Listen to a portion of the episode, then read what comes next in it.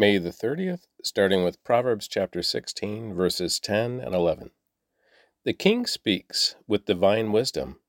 He must never judge unfairly. The Lord demands accurate scales and balances. He sets the standards for fairness. Psalm 119, verses 113 through 128. I hate those with divided loyalties, but I love your instructions. You are my refuge and my shield. Your word is my source of hope. Get out of my life, you evil minded people, for I intend to obey the commands of my God. Lord, sustain me, as you promised, that I may live. Do not let my hope be crushed. Sustain me, and I will be rescued. Then I will meditate continually on your decrees. But you have rejected all who stray from your decrees. They are only fooling themselves. You skim off the wicked of the earth like scum. No wonder I love to obey your laws. I remember in fear of you. I tremble. I stand in awe of your regulations. Don't leave me to the mercy of my enemies, for I have done what is just and right. Please guarantee a blessing for me. Don't let the arrogant oppress me. My eyes strain to see your rescue, to see the truth of your promised promise fulfilled. I am your servant. Deal with me in unfailing love, and teach me your decrees. Give discernment to me, your servant. Then I will understand your laws. Lord, it is time for you to act, for these evil people have violated your instructions. Truly, I love your commands more than gold, even the finest gold. Each of your commandments is right. That is why I hate every false way. John chapter 18, verse 25 through chapter 19, verse 22.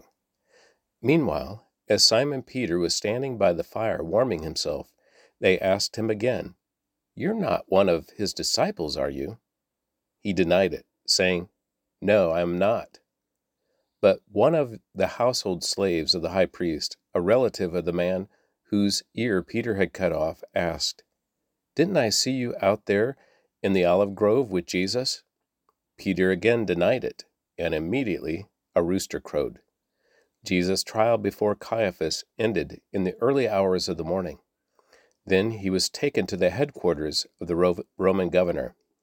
His accusers didn't go inside because it would defile them and they wouldn't be allowed to celebrate the Passover.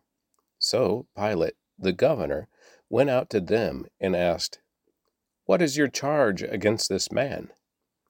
We wouldn't have handed him over to you if he weren't a criminal, they retorted.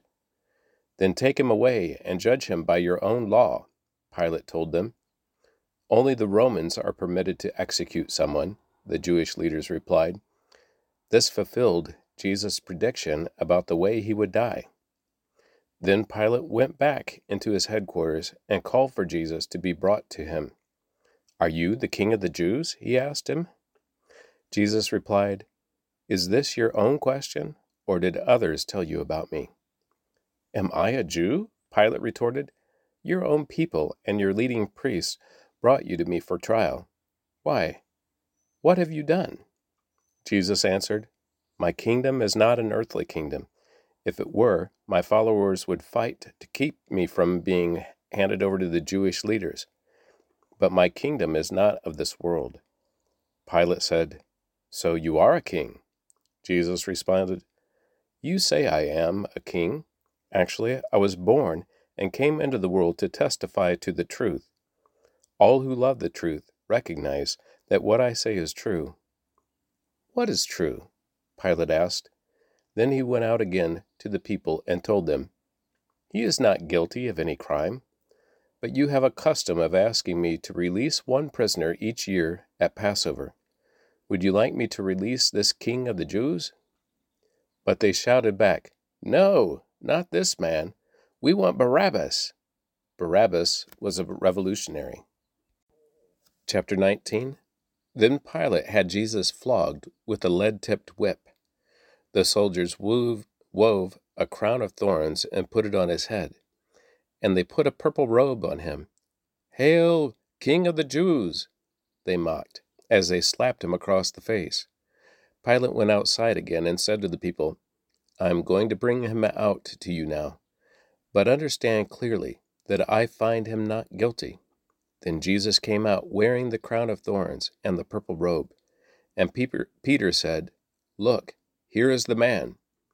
When they saw him, the leading priests and the temple guards began shouting, Crucify him! Crucify him! Take him yourselves and crucify him, Pilate said. I find him not guilty. The Jewish leaders replied, By your law, he ought to die because he called himself the Son of God. By our law. When Pilate heard this, he was more frightened than ever. He took Jesus back into the headquarters again and asked him, Where are you from? But Jesus gave no answer. Why don't you talk to me? Pilate demanded. Don't you realize I have the power to release you or crucify you? Then Jesus said, You would have no power over me at all unless it were given to you from above. So the one who handed me over to you has the greater sin. Then Pilate tried to release him, but the Jewish leaders shouted, If you release this man, you are no friend of Caesar. Anyone who declares himself a king is a rebel against Caesar. When they said this, Pilate brought Jesus out to them again. Then Pilate sat down on the judgment seat on the platform that is called the stone pavement, in Hebrew, Gabbatha. It was now about noon on the day of preparation for the Passover. And Pilate said to the people, Look, here is your king. Away with him, they shouted. Away with him! Crucify him! What? Crucify your king? Pilate asked. We have no king but Caesar, the leading priest shouted back. Then Pilate turned to Jesus or turned Jesus over to them to be crucified. So they took Jesus away. Carrying the cross by himself, he went to the place called Place of the Skull, in Hebrew, Golgotha. There they nailed him to the cross. Two others were crucified with him, one on either side, with Jesus between them. And Pilate posted a sign on the cross that read, Jesus of Nazareth, the King of the Jews. The place where Jesus was crucified was near the city, and the sign was written in Hebrew, Latin, and Greek, and so that many people could read it. Then the leading priest objected and said to Pilate, Change it from the King of the Jews to He said, I am the King of the Jews. Pilate replied, No, what I have written, I have written. 2 Samuel chapter 15 verse 23 through chapter 16 verse 23. Everyone cried loudly as the king and his followers passed by. They crossed the Kidron Valley and went out toward the wilderness. Zadok and all the Lev- Levites also came along carrying the ark of the covenant of God. They set down the ark of God, and Abiathar offered sacrifices until everyone had passed out of the city. Then the king instructed Zadok to take the ark of God back into the city. If the Lord sees fit, David said, he will bring me back to see the ark and the tabernacle again. But if he is through with me, then let him do what seems best to him. The king also told Zadok the priest, Look, here is my plan. You and Abiathar should return quietly to the city with your son Ahimaaz and Abiathar's son Jonathan. I will stop at the shallow, shallows of the river Jordan and wait there for a report from you. So Zadok and Abiathar took the ark of, the, of God back to the city and stayed there. David walked up the road to the Mount of Olives, weeping as he went. His head was covered, and his feet were bare as a sign of mourning. And the people who were with him covered their heads and wept as they climbed the hill.